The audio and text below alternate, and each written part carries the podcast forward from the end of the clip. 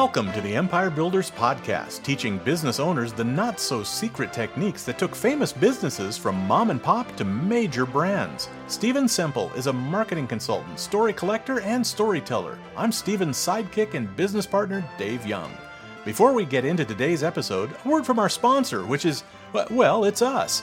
But we're highlighting ads we've written and produced for our clients. So here's one of those.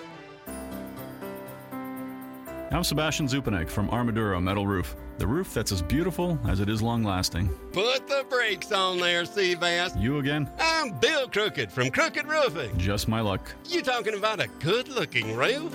You nutty? I'm not. You joking around? I don't joke. You funning with me? I'm not fun. Roofs are dirty, oily, grimy. It's why they gotta pay us so much to go up there and put that awful stuff on top of your house. Your Armadura metal roof will make your house even more beautiful. Not making any sense, Seabass. Don't call me Seabass. Gotta remind people how stinky and sticky roofs are. Maybe what you install, but not Armadura. You're just not a team player, Seabass. What, your team? Team Crooked? Bill Crooked, that's my name. Pleased to meet you. That makes one of us.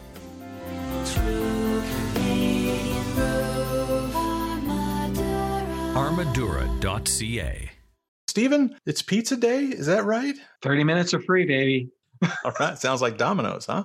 Domino's, there it is. Right. Yeah, Domino's is interesting. It was founded by Tom Monaghan in Michigan, you know, back in 1960.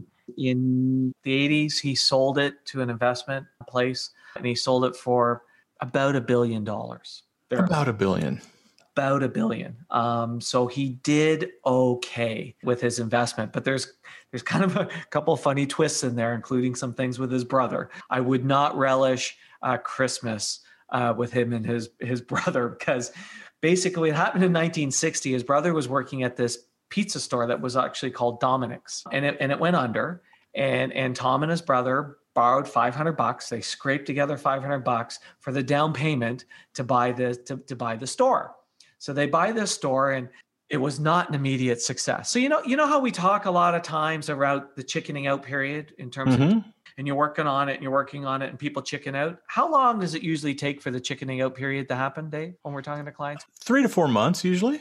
Yeah, and really become strong at the 6-month period, right? Mm-hmm. Well, at the 6-month period, his brother said, I'm out.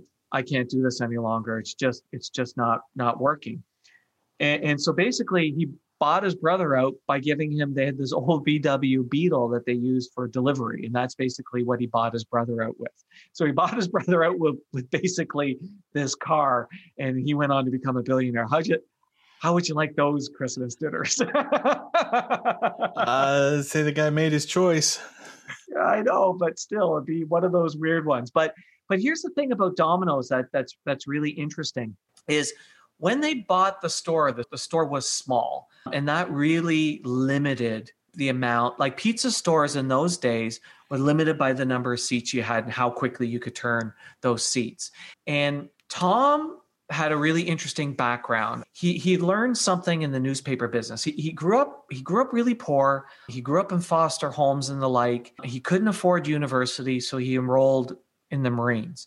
During the time he was in the Marines, he saved money for university, and then he got swindled. He got swindled out of the money, so he never ended up being able to go to university, so he needed to make money. He basically took over a newspaper stand, and this is what he learned in the newspaper stand. He said, wait a minute, I can only sell so many newspapers from a stand. I can sell a lot more newspapers if I deliver door to door. And he had heard about somebody else in another community doing door-to-door. So he started delivering newspapers door-to-door. And this learning stayed with him, because the key was door-to-door, do it fast. If you can do it fast, if you can make a lot of money doing door-to-door delivery. So when he took over this small pizza place, that lesson was still with him. And he said, you know what? We're going to do pizza door-to-door delivery.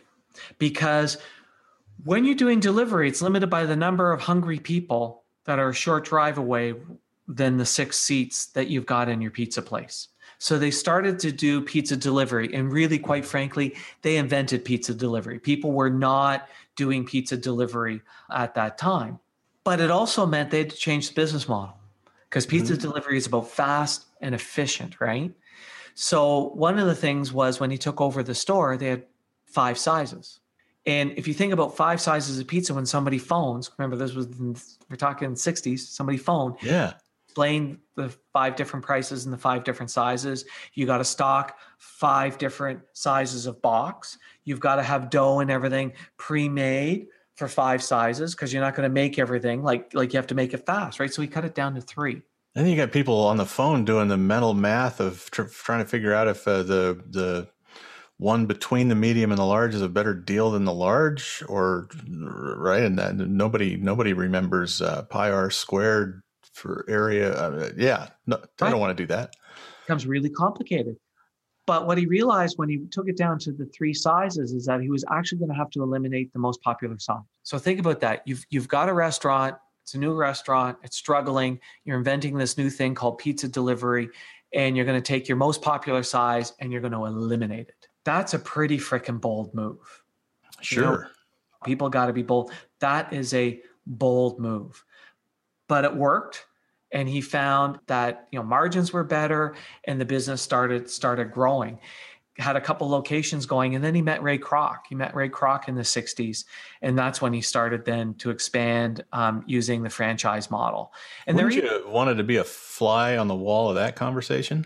No kidding, eh? Meeting Ray Kroc, and you're just getting things going, and you decide to follow the McDonald's model. Stay tuned. We're going to wrap up this story and tell you how to apply this lesson to your business right after this. Brought to you by the Least Full of Shit Marketers Association of America. Yes, that's a low bar, but we clear it mightily. We're also the largest pay-per-performance branding group in North America, and that part's for reals. If you're looking for advertising advice geared towards local owner-operated companies, this is your podcast. And now you can pick the brains of these advertising geniuses over lunch without having to pay for lunch or even leave your office. We're talking 90 minutes of straight answers to all your burning questions about lead generation, customer acquisition, mass media branding, how to get off the paper-crack treadmill, anything you want. And the only coin required is candor. Because we can't give no bullshit advice without basing it off no BS data on your company, competitive landscape, operations, and all that jazz. We send you a pre-Zoom questionnaire. You fill it out candidly, and boom, Bob's your uncle. You're in like Flynn, and we'll be frank as fuck in giving you the straight scoop on all the advertising and business growth questions you always wanted to know, but were too afraid to ask. You'll also get our no pitching and no bitching guarantee. No pitching means we won't pitch you or try to sell you in any way. If you want more after 90 minutes, you'll have to ask. And no bitching means if you don't think the meeting was worth your 90 minutes, we'll send you $100. Consider it us picking up the tab for lunch and putting our money where our mouth is. Sound like a not-so-full-of-shit offer? Well, that is what we're known for. Take us up on it at EmpireBuildersProgram.com. Let's pick up our story where we left off, and trust me, you haven't missed a thing. And you decide to follow the McDonald's model. When they first started expanding, they were really smart because, again, when you think delivery, if you can go to somewhere where you can deliver 3 or 4 pizzas at once in a single delivery, that would be really effective, right? So they located near university campuses. That makes sense.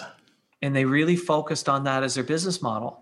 They didn't start with the 30 minutes of free. It took them a number of years to develop that and an investment of millions and millions of dollars to build the systems and the processes to do that. But nevertheless, they were one of the first doing delivery, located near the universities. And basically, by the end of 1973, they had, so 13 years after they started, they had 76 stores. They had grown from zero or from the one to 76 stores. And there's an article on my website that talks about how businesses grow, and businesses don't grow like this. They get a speed and then they grow exponentially. So you think about, they went from zero to 76 in 13 years. Well, 5 years later, they doubled to 159. There you go. 5 years after that, 1,000. And they actually became the largest privately owned restaurant company in the world before being bought out by the investment firm, you know, which was then 15 years after that, where they got given a $1 billion for the investment. And it was Mitt Romney's firm that bought them. Oh, wow. Yeah. So Mitt Romney was actually involved with the firm at the time that acquisition was done. That's a pretty cool story. So being able to apply something that you've already learned, newspaper delivery, and taking what you've learned and applying it into some new venture is a pretty powerful lesson. Yeah. And then the accelerant being that meeting with Ray Kroc and going, oh, you know, you there's a bigger vision than just being the biggest pizza guy in town. Yes. Yeah. Right? And then, or in your part of town. And taking that learning. And again, we accept franchising as a common thing today, but in the 60s, it really wasn't. It was still a relatively new idea. So it'd have been easy to go, oh, franchising, I don't know. So he really showed his ability to look at other things and go, how can I apply this to this business model? How can I apply that to this business model? How can I apply that to this business model? And built an empire. And none of these things were easy decisions. It would be easy today to go, yeah, it was an easy decision. It was Ray Kroc. But Ray Kroc back in the 60s, McDonald's was not, it was summer as well. Like I said, yeah, to be a fly on the wall of that conversation, they were both in building mode.